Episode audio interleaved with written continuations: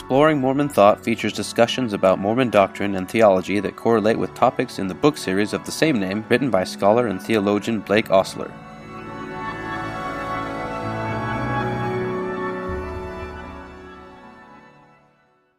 Welcome to the first episode of Exploring Mormon Thought.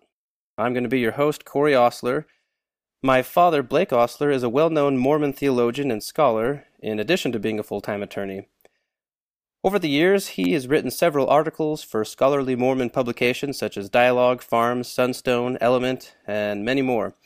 In 2001, his first book of a series was published. The name of the series of the books is Exploring Mormon Thought, and we've taken that name and put it on this podcast. So far, there are three published books under that name and another sort of lone book called Fire on the Horizon. I understand that he has even more books already planned to be released in the future, maybe already written. As a brief history of why we're doing this podcast, uh, I decided to make audiobooks of my father's books, and doing the audiobooks, I've come up with a few questions and things that I wanted to discuss, and I just thought I'm probably not the only one that would find this interesting, and so I decided to make this podcast so we can kind of go over it. And the goal here is uh, to take the complex issues in these books and discuss them in a way that makes sense to the average listener. So this is sort of going to school, if you will, for me on a lot of these issues and topics. So for the most part, we're going to go through the books chapter by chapter with each book, and we're going to start with the first book, which is called The Attributes of God. However, for this first episode, I wanted to start off with kind of a get to know you for my dad, Blake Ostler. Uh, we just I want to learn about his background, journey, and motivations for writing these books in the first place. Anyway, so he's on the line with us now. So how you doing? Well, I'm always doing great. Well, good. Um, so yeah, if you want to just kind of give a brief introduction to kind of who you are. Okay. I'm the second of six children. I uh, was uh, raised in Sandy, Utah, at a time when it was going from about 7,000 uh, residents to 75,000 residents in the course of about 10 years. I grew up about four blocks from my grandmother, and uh, if you want to know where it is, those who are familiar with this area, if you go to the 90th South TRAX Station and go take the first right going east, I was five houses up, just uh, the other side of the railroad tracks and we had a canal just behind my home, railroad tracks just behind my home, and uh, lots of open land. And uh, to the east, there was not much except for uh, open fields going to the mountains. So I grew up running free. I uh, went to Sandy Elementary School and Jordan High School. Um, I graduated in 1976, went to Brigham Young University as a freshman for one semester, went on a mission to Milan, Italy, returned, and two and a half years later, graduated with degrees in psychobiology, now it would be called neurophysiology, and also a degree in philosophy. I did some graduate work in neurophysiology and then went to the University of Utah Law School and uh, took a, a degree with a specialty degree as well in jurisprudence. And I began practicing law in 1985 and have been practicing since. I do a number of things in law. I do constitutional law, commercial litigation, education law. Um, but I I become a, an expert in whatever my clients have a case that I'm doing. It's extremely interesting, and I'm one of the few people I know that is an attorney that actually loves being an attorney. I have taught also at Brigham Young University. I co taught several classes while at the University of Utah with Sterling McMurrin in history of philosophy. I taught um, several classes with David Paulsen and taught uh, also at the uh, BYU Extension Salt Lake Center, taught a total of 10 classes there um, co-taught a class at um, Utah State University and have been guest lecturer at Yale, Notre Dame, and University of Colorado, in addition to those universities. So that's the background. I understand you're you're not a convert. You were your parents were members of the LDS Church. Is that correct? I'm, I'm just kidding. I'm your son. I know that. So yeah, that's correct. Of course, you know that there was a period of time during which my my father was was somewhat to fully inactive um, as a member.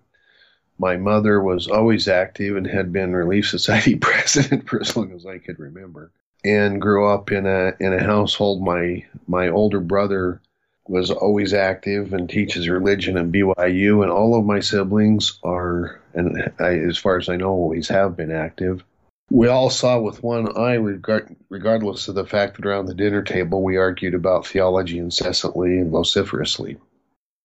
Interesting. All right. So, other than being born into it, why do you choose Mormonism? What do you what do you find fulfilling in it?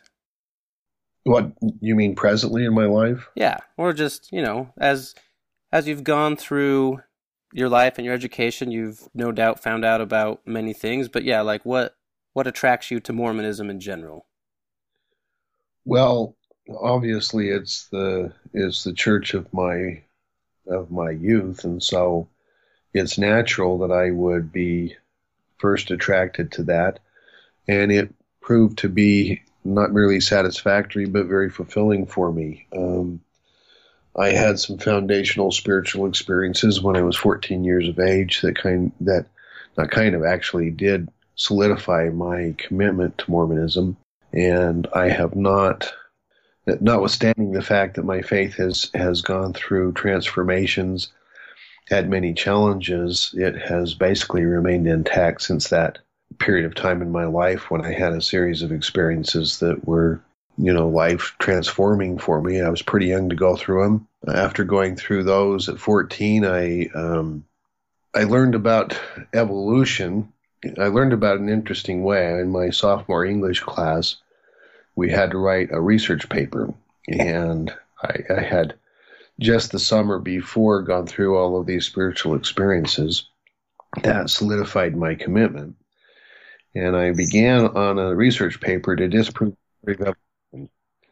I, um, in order to do that, I read Joseph Smith, Joseph Fielding Smith's "Man's Origin and Destiny," and I began studying about evolution in general. I went through somewhat of a faith crisis because I came to the conclusion, and you have to remember when this was. I mean, it, Joseph Fielding Smith um, had been the prophet, and I'm reading his book, and I came to the conclusion that he didn't know a darn thing about evolution, biology, geology, paleontology, and the kinds of sciences that one ought to really know about in order to make pronouncements about evolution and became convinced that evolution was the best explanation for the evidence. I was very young going through this, but I arrived at all these conclusions.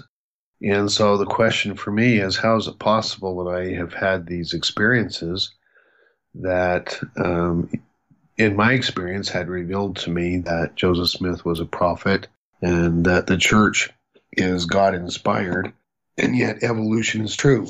Joseph Fielding Smith had a kind of a neat syllogism. It is if actually it was a reductio ad absurdum. It's if there is no fall, then uh, there's no need for atonement. And if there's no need for atonement, there's no need for Christ. And if there's no need for Christ, then everything's false.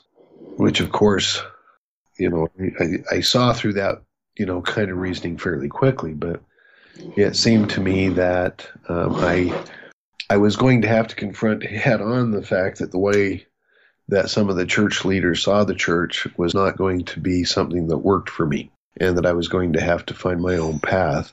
In some ways, this became um, kind of the, you know, the very impetus for who I am and what I am.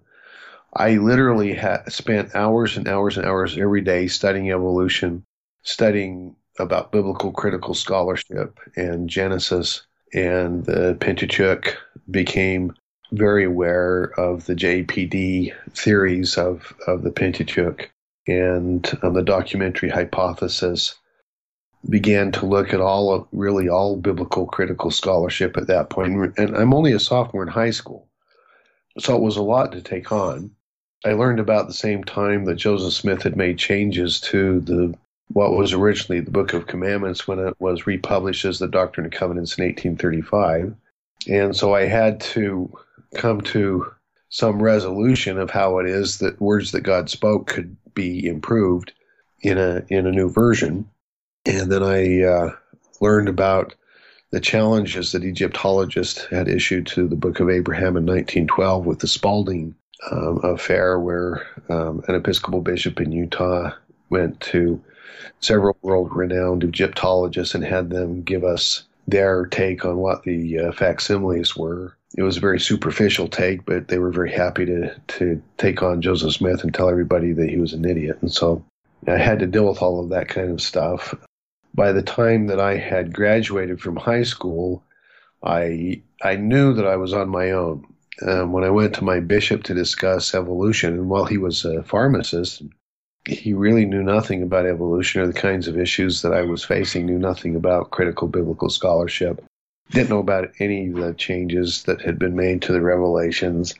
I, I by that time, by the time I graduated from high school, I had been through all of the stuff published by the Tanners to that time uh, Mormonism, Shadow or Reality, The Changing World of Mormonism.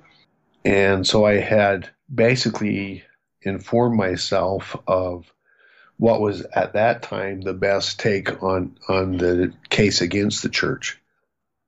And so I was in a world where virtually I was all alone dealing with issues that most people don't deal with until they have a much, much more mature brain than I had.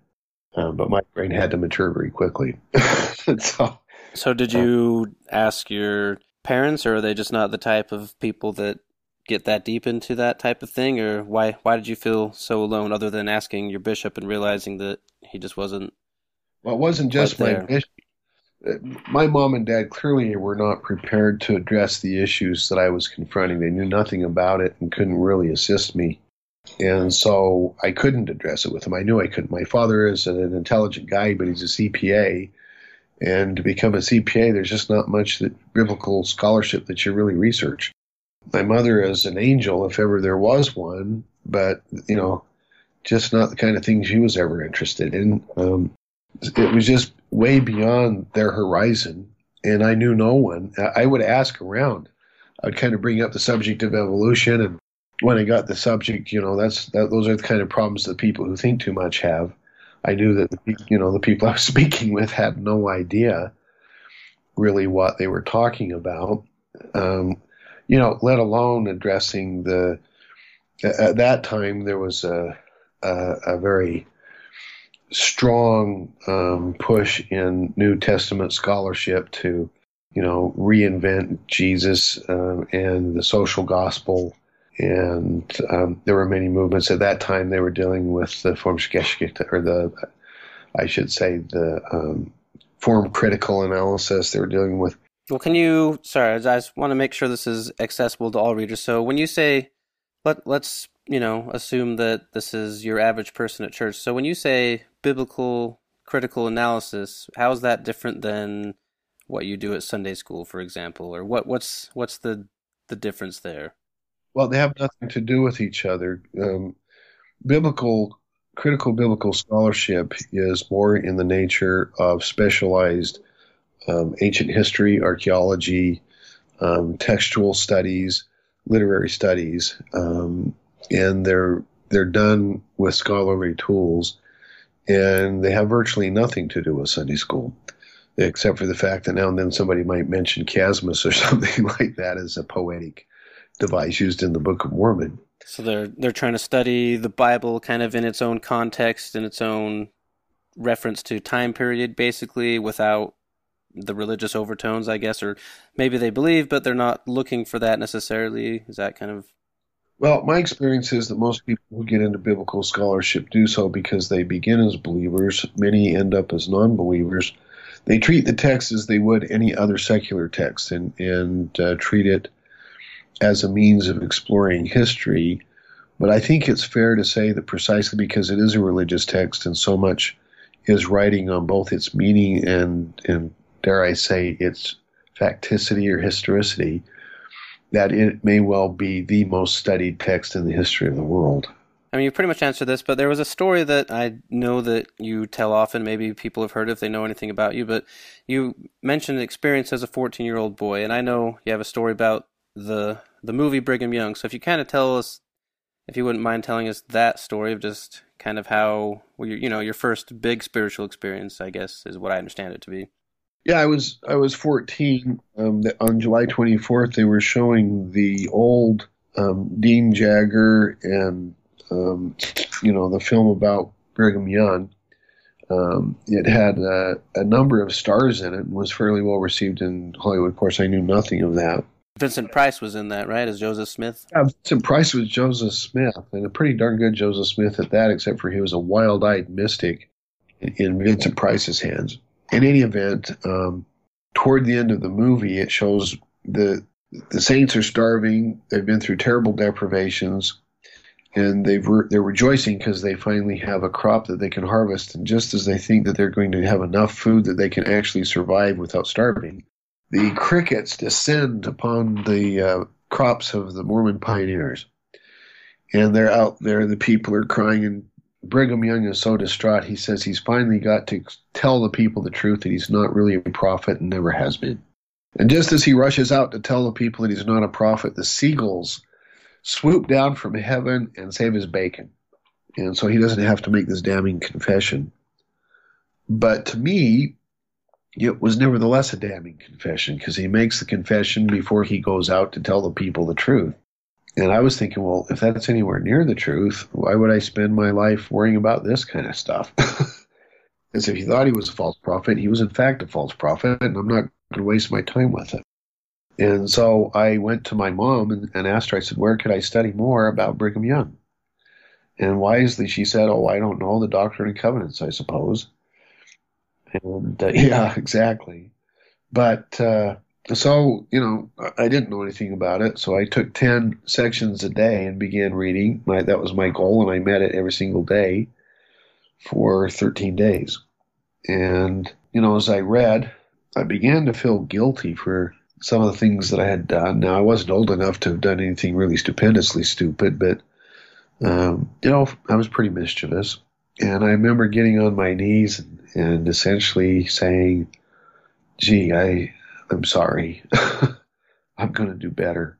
And I remember that I had the feeling come over me like I was just, just purified. I felt like somebody was taking a brush with Ajax soap and cleaning me and scrubbing me from the inside out and I felt like I was just light.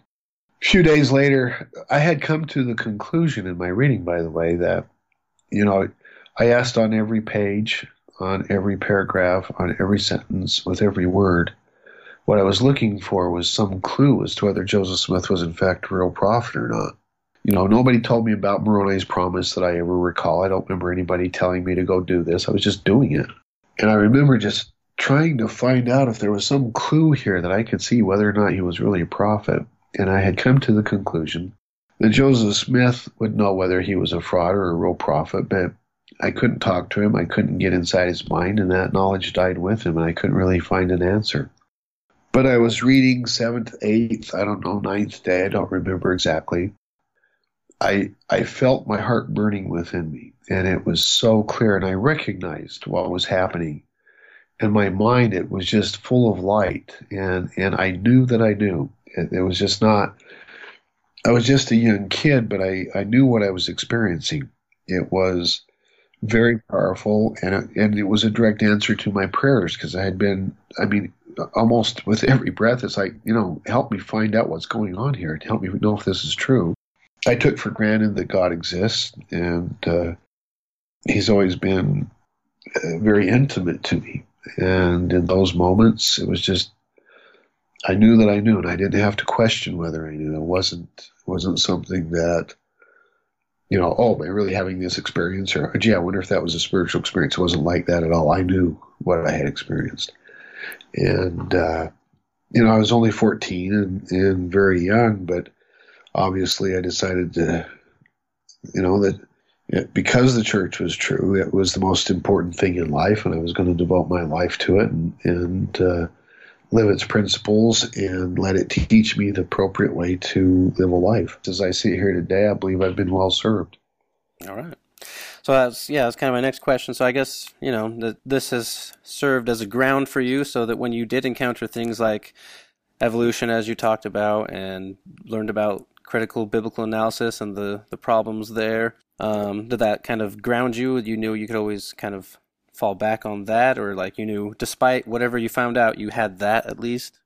Yeah, my question was always given what I've experienced, how can what I'm finding be true?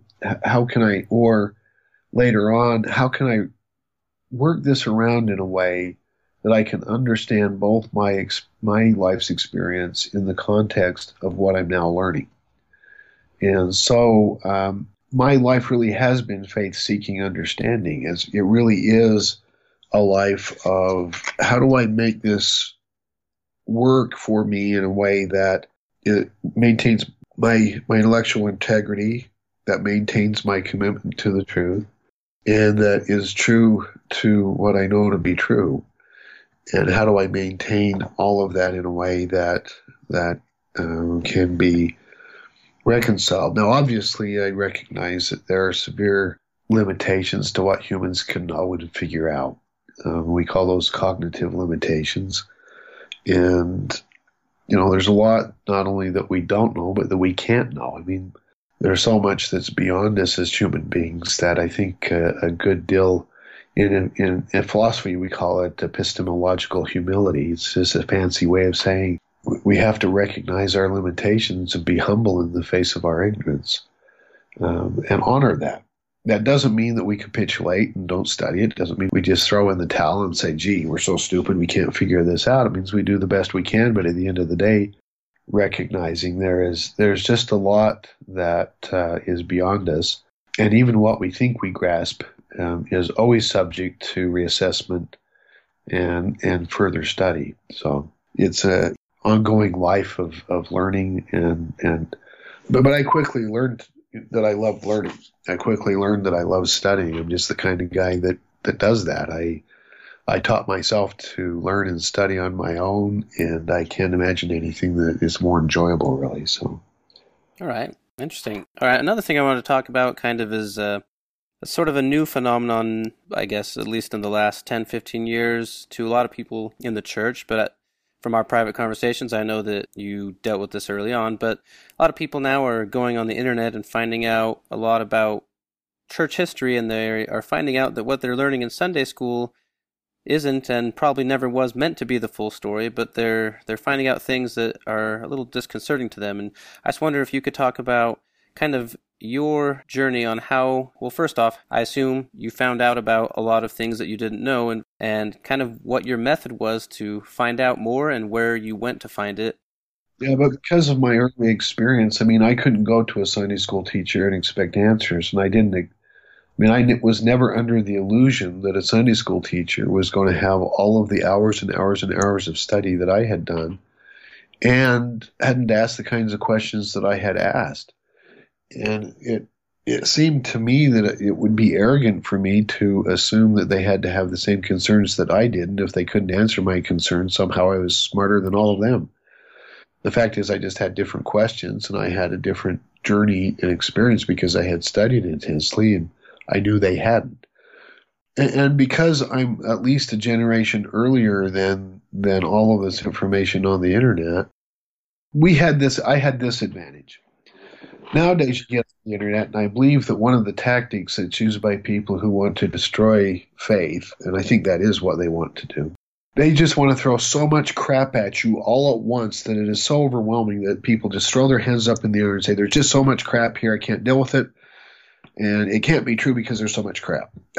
I think the uh, CES letter would be a very prime example of that. Like, oh, there's hundreds of issues rather than go through them, I'm just going to say there's so many that I can't even deal with it anymore. Exactly. And when the CES letter is, it is so, I would say that it is a surfacey, um, is one way of putting it, shallow.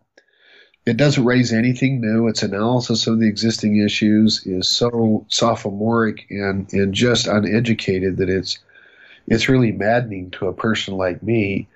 And yet it, it, so much and and it, it, was designed this way. It's like well what about this this this this this and this this? Which i just went on the internet and i'm just regurgitating everything i could put together. And and that is the approach. The CES letter is, is kind of a prime example of this kind of i'm just going to throw so much at the fan something is going to stick. And there's nothing really of merit there that I can see. I mean, it really isn't worth the analysis and the and, and a response because there's nothing there that is worth dealing with at the level it deals with it, in my opinion. How did you find out about the issues that, like, how did you? Because a lot of people didn't even know they didn't know these things. So when you were finding out about them, did you read some anti-Mormon literature or something and then say I better find out more about that or did you just stumble across it in your studies and you're like, "Oh, that's interesting." Or how did you become aware of the major issues? Yeah, most of what I stumbled across, I I found out from I knew I found out from my studies there had been an 1833 doctrine or an 1833 book of commandments and I had a, a book that had published them together with the 1835 Doctrine and Covenants, and I started looking at the sections that had been repurposed in the Doctrine and Covenants and found out they had been changed. I then looked and found that there were numerous changes in the 1837 edition of the Book of Mormon, so I had to deal with that. I just stumbled across that one. But I then, I can't remember, I, I stumbled across a copy of uh, Mormonism Shadow Reality, which is kind of a compendium put together by the Tanners, and started reading through it. Um, I was very lucky at the time because I, at least in my seminary, we had a number, we had a large library with a number of resources, and so I started reading all that stuff.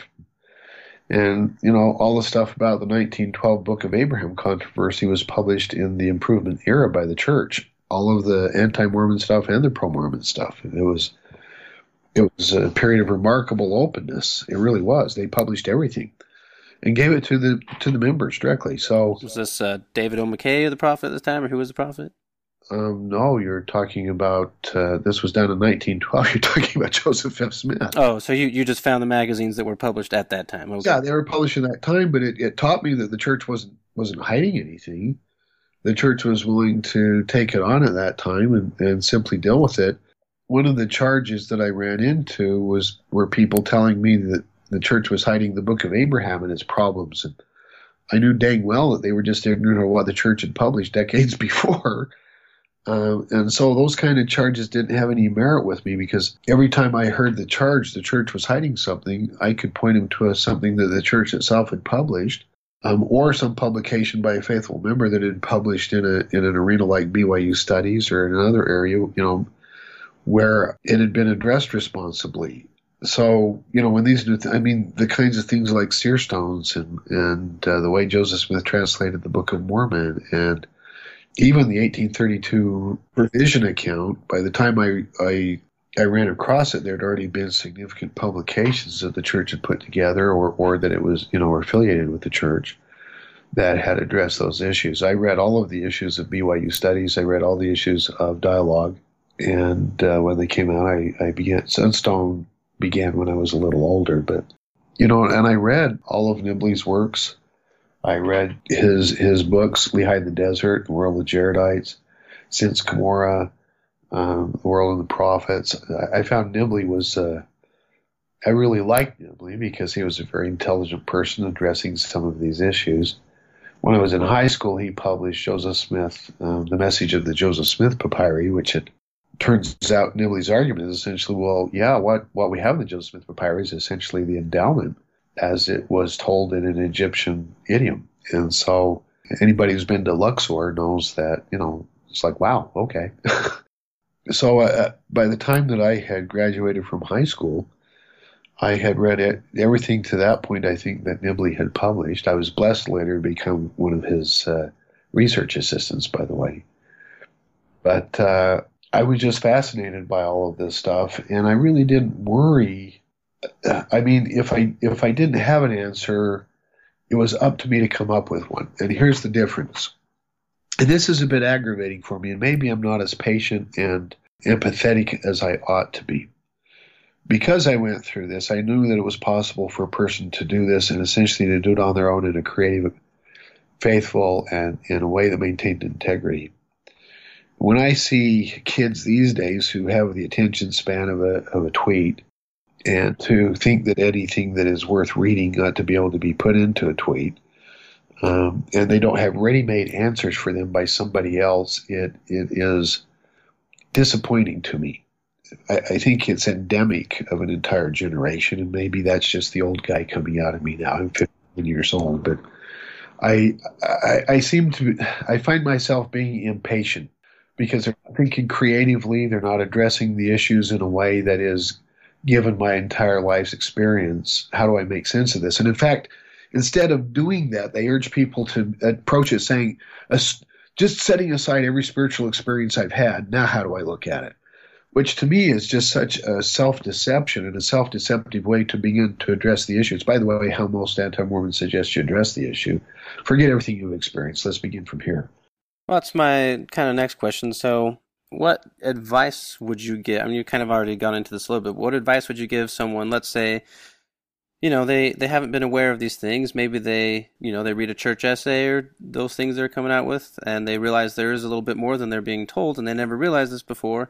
So they go on the internet and they find some things that disturb them i guess we could say or seem to shake their current worldview a little bit. What advice would you have as they begin on their journey? Is there kind of like a, a guiding principle that you would advise them to take or yeah, faith ought to always be transformational. Faith ought to be something that grows and changes as we grow.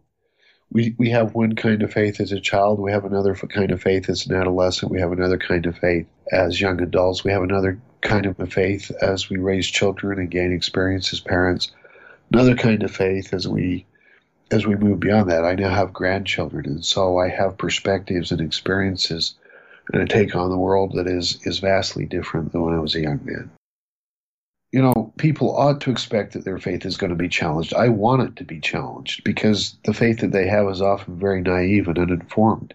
Now, I'm a I'm a philosophy major, so maybe here again I'm not as empathetic as I ought to be for those who don't have a tolerance for open questions and having numerous different points of view on something and being able to assess and weigh as best a person can.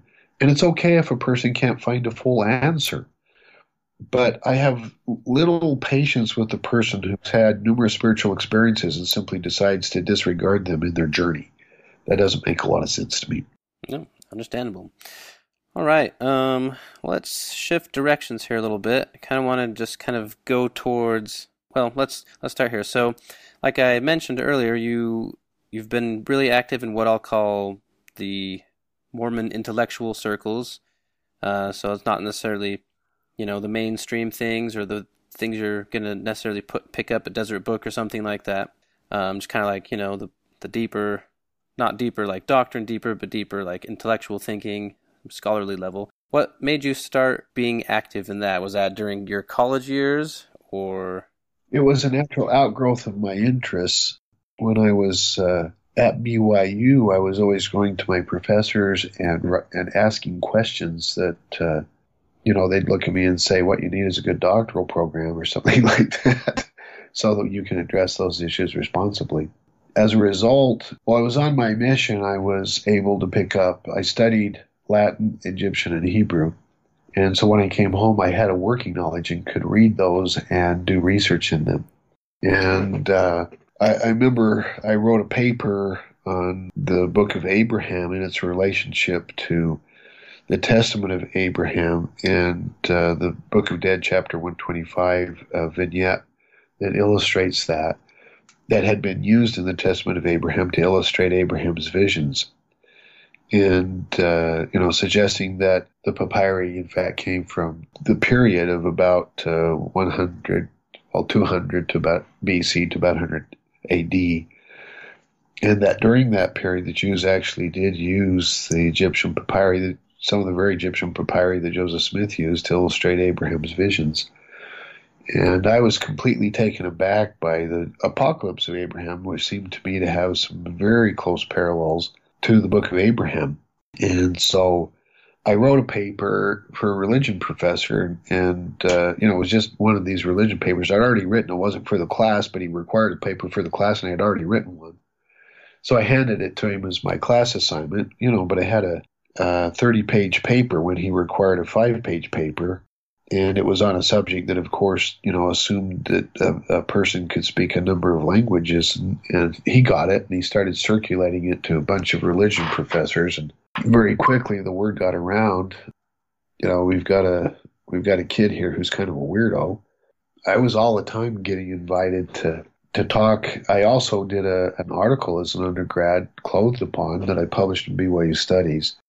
I think it was Truman Madsen who suggested to Hugh Nibley that he ought to hire me as a research assistant. Then I became a TA to Truman Madsen. I became a TA to David Paulsen, who were in the philosophy department.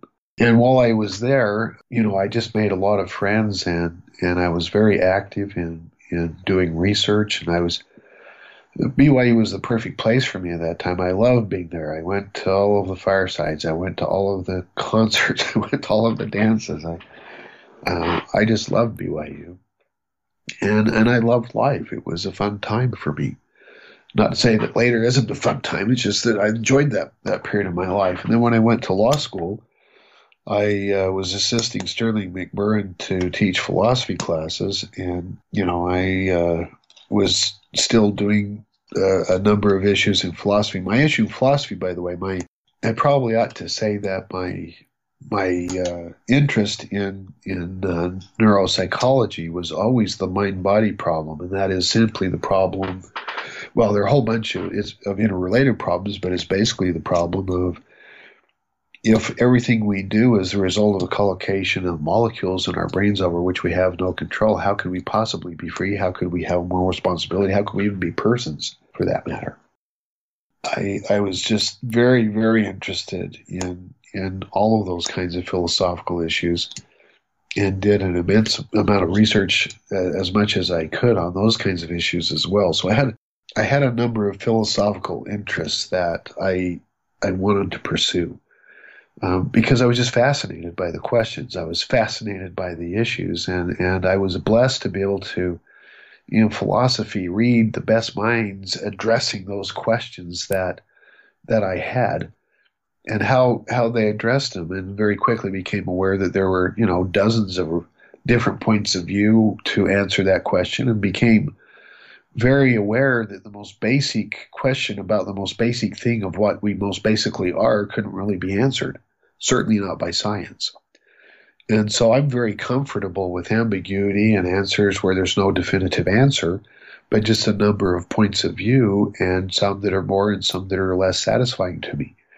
And so when it comes to those same kind of issues um, with the church, I'm very comfortable with having just a number of open possibilities, some of which are more satisfying for me and some of which are not, but just remaining open to possibilities. It's a good way to look at it, I imagine.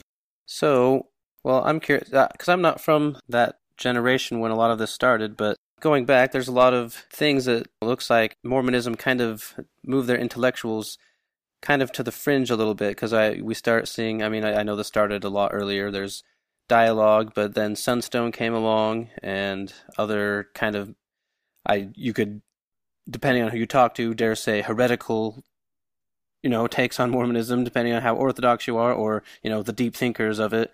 Um, did you were you part of a development of that kind of thing, or was that already there for you, or well, how did that, in your view, come about? Early on in the church, during the the 1912 period, you had a number of, of students for their first time going back east to college, University of Chicago, Harvard, and so forth there were a number of professors that were let go at uh, the Brigham Young Academy. Uh, one of my favorites, as a matter of fact, William Chamberlin. And then you had the philosophy department of BYU that was dissolved in the uh, early 1960s because of the agitation created by the philosophy professors. When I when I got into philosophy at BYU, they had just kind of reorganized the philosophy department in the religion department and you know they wanted to make it impossible to graduate in philosophy. So I was well aware that there had there had been this kind of a tension from time to time between, but there is always this kind of a tension in every religion. There is a tension between what I will call fundamentalists and and other the scholars. You see it in in uh, mainstream Christianity. It exists, um, for instance, among evangelicals and the more liberal churches in Protestant Christianity. You see it within the Catholic Church itself, uh, which is, in my opinion, nearly torn itself apart over these issues. And, you know, with Vatican II and the reforms that have been made, and then you get a retrenchment. The last pope, by the way, was part of that retrenchment. And and, the same kind of of uh, strains exist in Islam. And so, anytime you get a religion of the book, which includes the three major religions uh, Islam, Judaism, and Christianity, you're going to have this kind of a propositional understanding of religion based upon the text itself. And people who want to safeguard the worldview presented in the text as the sacred worldview, um, which becomes impossible for most people because a worldview that existed, for instance, uh, in the second millennium BC is not going to be one that works in a scientific age, it seems to be. Yeah, very true. So, what was your first outside of college and you know just doing papers for professors? What was your what did you get published in first? Did you do like dialogue or Sunstone? My first publication was actually BYU Studies. It's a, it's a paper called Clothed Upon, which is kind of a recreation of the LDS Temple Endowment using ancient sources. Well, it's still a pretty mainstream thing. When did you decide to, you know, I don't know. I just remember growing up and you subscribed to Sunstone. We didn't know what it was. I remember mom was a little like, oh, I don't know. No, those are the those are the iffy people. It's, it's kind of a scary thing. But you're like, no, these are my people, basically. So. I, I never was afraid of somebody who had a different view than I did. And I thought the people at Sunstone were interesting, at least at the time, because they were faithfully, many of them, exploring Mormonism and exploring the kinds of questions that I had. Um, I've ceased to have any interest in Sunstone because they're not really exploring any of the issues that I have an interest in at this point. All right. So, what do you feel? Other obviously with these books we're going to talk about, um, and I have something in mind here. But what do you feel have kind of been your most popular papers or your most influential ideas or theories? Um, I would say that the Book of Mormon, as an expansion of an ancient document, is probably one of the most influential, which is an explanation of the Book of Mormon as an expansion using, you know, within the categories of thought that Joseph Smith used and with freedom as a, of a prophet to expand and explain a text and, and, my theory is that this kind of expansion is inherent in the very nature of the revelation that constitutes the Book of Mormon. The Book of Mormon was not translated from one language to another in the sense that we use the word translation today, uh, because it's very clear that Joseph Smith didn't know the language of the Book of Mormon from which it was translated. He didn't translate it, and it wasn't translated. I don't buy into the theory that that was promulgated primarily by by David Whitmer. There were others that said this, but they were not, in my opinion, they were not personal eyewitnesses to the entire story of the Book of Mormon's translation. But I never believed that, that uh, words appeared in the stone and Joseph Smith just dictated them.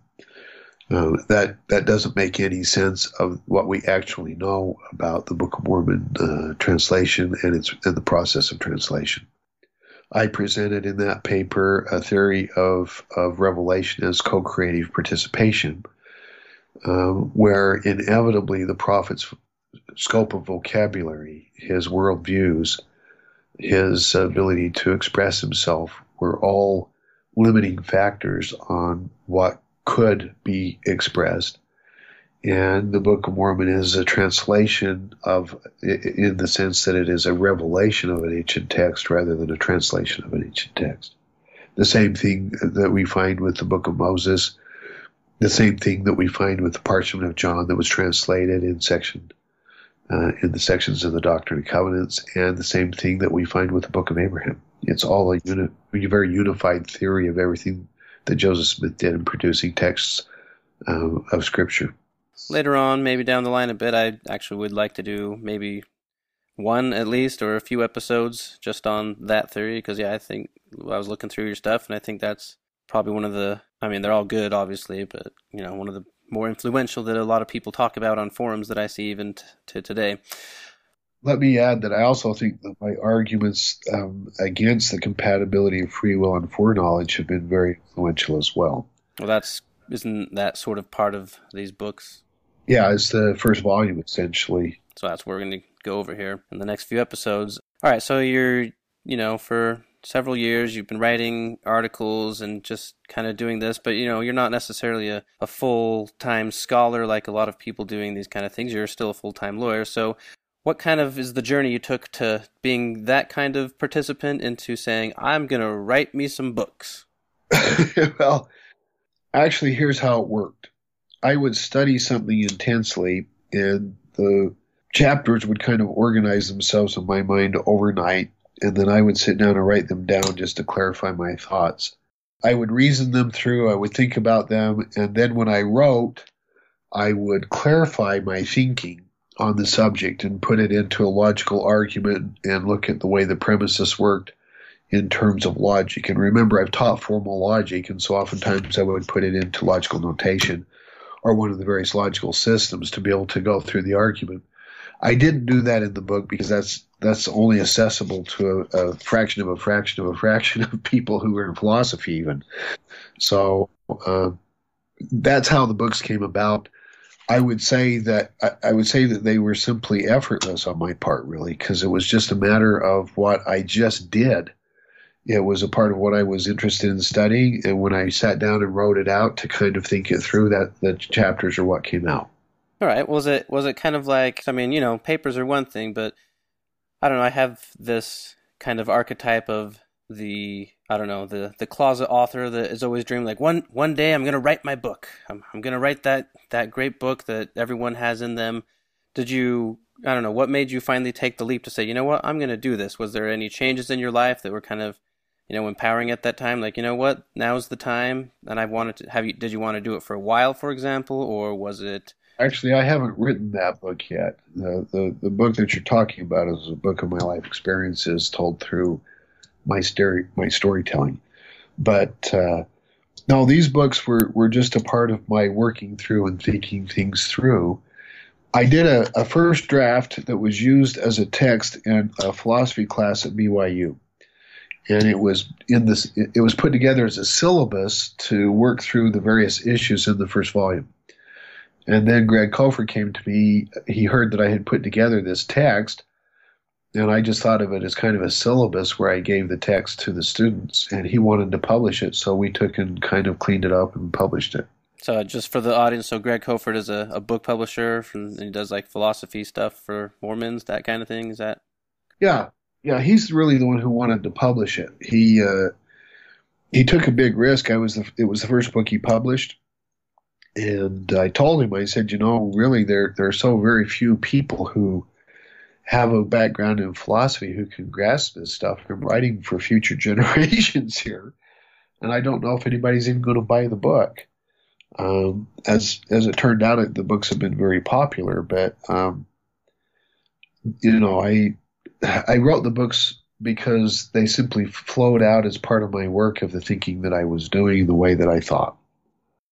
All right, um, and like I mentioned, like obviously, you know, you published the first one way back in 2001, and they've at least the three main ones in the Exploring Mormon Thought series have been out for a while. But how, over time, as you did publish them, has the series kind of evolved from your original vision? Because I was actually listening to some Sunstone Symposium author meets critics, and you had mentioned that you wanted, you know, you the first two books were what they were, and then you actually wanted the full third to be Fire on the Horizon. I know you actually did of God of Gods before, maybe you wrote it simultaneously, but like how how has it changed from your original vision of it, or did you have an original vision? No, that's that's right. Originally, um, Fire on the Horizon was going to be a more complete development of Mormonism following Martin Buber's thought and Soren Kierkegaard's thought.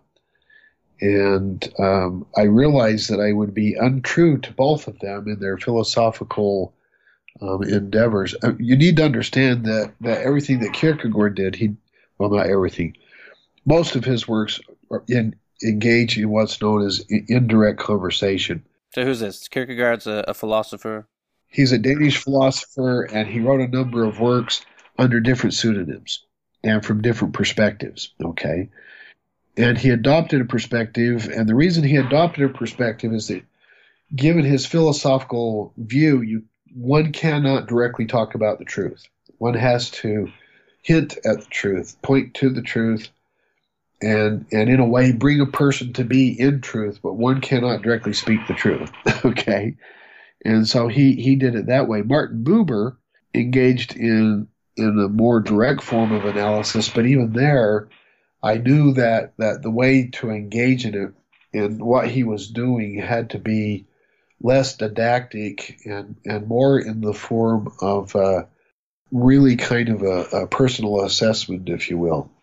So you know fire on the horizon really didn't fit in with the analytic way of doing things that i was doing them in the three volumes. And so um, as i was doing it i hadn't planned on writing of god and gods as a part of the of the series but i became more interested. There was a good deal of work being done on the social trinity at the time and on the trinity and as that reflects kind of the study and work that I did on those issues, and it just kind of flowed out naturally the same way the other two volumes did. And so I had written the first part of Fire on the Horizon, and then I did of God and of God and Gods was intentionally written as a book. It's really the only one that was intentionally written as a book. I knew it was going to be a book when I was writing it, in other words, and not just my method of study and, and kind of thinking things through but it was also reflective because what would happen is the same way. I would study uh, something intensely, and then I would get up with all of the notes organized in my mind. I would organize in my thinking how I thought about it. I would organize how I wanted to present the arguments, and then I'd just sit down and write them. And it didn't take that long. When did you find the time? Because you you have uh, you know you're a lawyer, full time job, and that's more than just your eight hour day generally. So when did you do this? Have kids and a, and a wife who actually likes to be with me. At least I think she does. I would between about ten o'clock in the evening after the kids went to bed and two in the morning just sit down and, and get in front of the computer and write. That's dedication right there, tell you. no, no, it was I had to do it before I could go to sleep. I needed to get it out of my mind so that I could sleep. so, all right, that makes sense. if I had it all organized and put on paper, I could just put it to rest. That's why you never saw me doing it. Makes sense. Well, you know, I feel guilty, but I was, you know, I was kind of oblivious of, about that time. You know, I was in high school, so I was doing my own thing.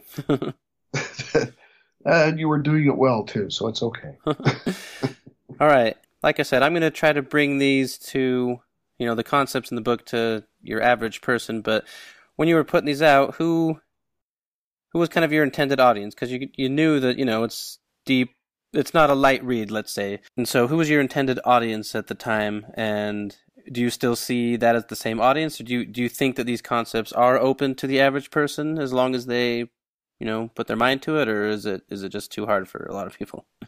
Well, my intended audience was an upper level philosophy course class of students.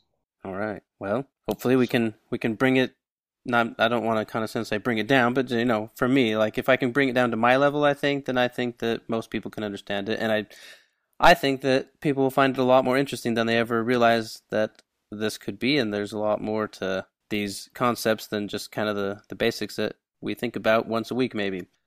I was looking over your stuff on your website. But by the way, he has a website, blakeostler.com. Um, other than the books that are for sale there, you can find every single thing that Blake has, or I'll just call my dad, has ever published right there on his website for free. You just go look at it. It's pretty awesome. I've been going through it the last couple weeks, and it's good stuff. Yeah, actually, there are quite a few things I've published that aren't there. They probably should be there, but okay. Well, a large, a large portion of them. yeah. So, for instance, the stuff that I published in religious studies, the book reviews that I did, there are a number of, of uh, papers that have been published that don't appear there. Um, exactly why I haven't put them on is I don't know, but the you know I, I, basically put things up there as people have asked for them. So okay, well, I mean it's just pretty cool that they're all out there. I think it's it's pretty useful. All right, so around the time that your second book came out, I think pretty just after it, you were pretty active on a blog that was called, or I think it's still around, it's called New Cool Thang. And you were just, I don't know, there was pages and pages and pages of forum banter around that time. So what kind of drew you to that particular forum? And I've noticed you haven't been active there in quite a while, and no one has, and something that was pretty cool just kind of went away. So, what, in your opinion, what kind of happened to that place, and what made it good for you at that time? Well, I thought it was a wonderful place to kind of run ideas by people and, and see their take. I would uh, propose some of the ideas that either had just been published in my books, and we would go over them and, and discuss those, or things that I was thinking about. Others would do the same kind of thing. I was not the only one posting blogs there. I intend to go back and take those posts, by the way, and put them together in a book form. Yeah, you should, because there's, like I said, on your, I think specifically your compassion theory of atonement, there's at least a book's worth of comments there. So that's exactly right. They're good comments. The the people there um, who are commenting and posting and agreeing or disagreeing are intelligent people. And what I like most about it is we were discussing within the context of, of believing people. We were believers. You know, if we had somebody show up who said, "Oh, this is crap," we just say, you know, appreciate your comments. Uh, now die. and, uh, you know, just it it, uh, it was believers working through issues at a at a very accountable and and educated level, which was very interesting to me. What finally happened to it, I can tell you, um, I think I was the primary blogger. I could be wrong, but I think I was, and it got to a point where your mom. It, there was a, a particular point. In fact, I tell this story in my second volume, your mom came in and she said, I could use some help get, you know, putting, getting the kids to bed. And I remember thinking to myself, I'm writing a book on divine love. What could be more important than that? And then I began to chuckle to myself at the horrific self deception that that had to be. and I put, I, I stopped writing the blog immediately and went and helped her with the kids. And it dawned on me that I was putting so much time into doing this that she would come in and she wanted to talk to me more. She wanted more of my time.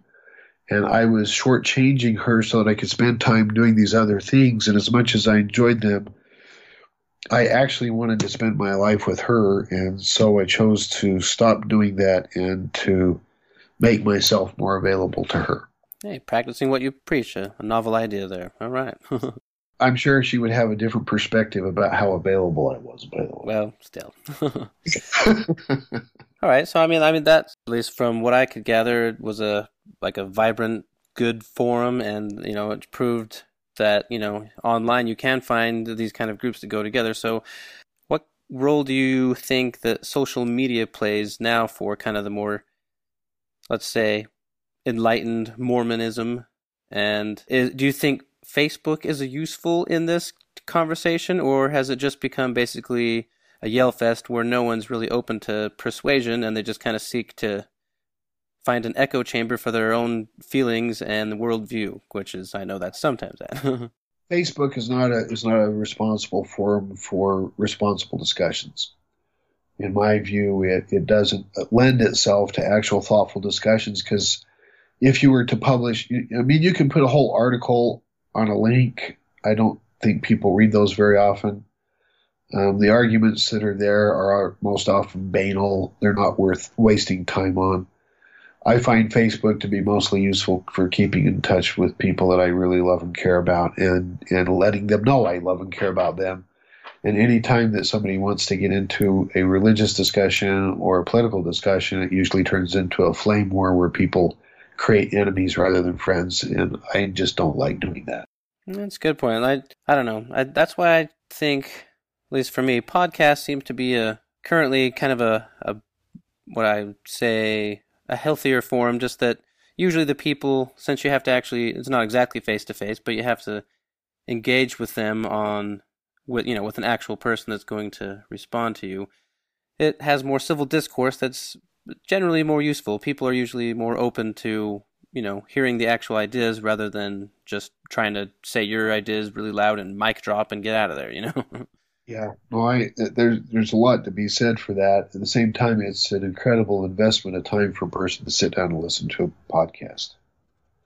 Generally, depends on how long it is. This one's about as long as I want to make it. So, um, well, anyway, so thanks for being with me now. And like this, I said, this is just kind of a get to know you for the normal podcast. We're we're going to go over these issues in these in the books, and I think you'll find it lightning. Uh, so next time we're going to start on the first chapter of the attributes of God, and I look forward to that discussion with you then.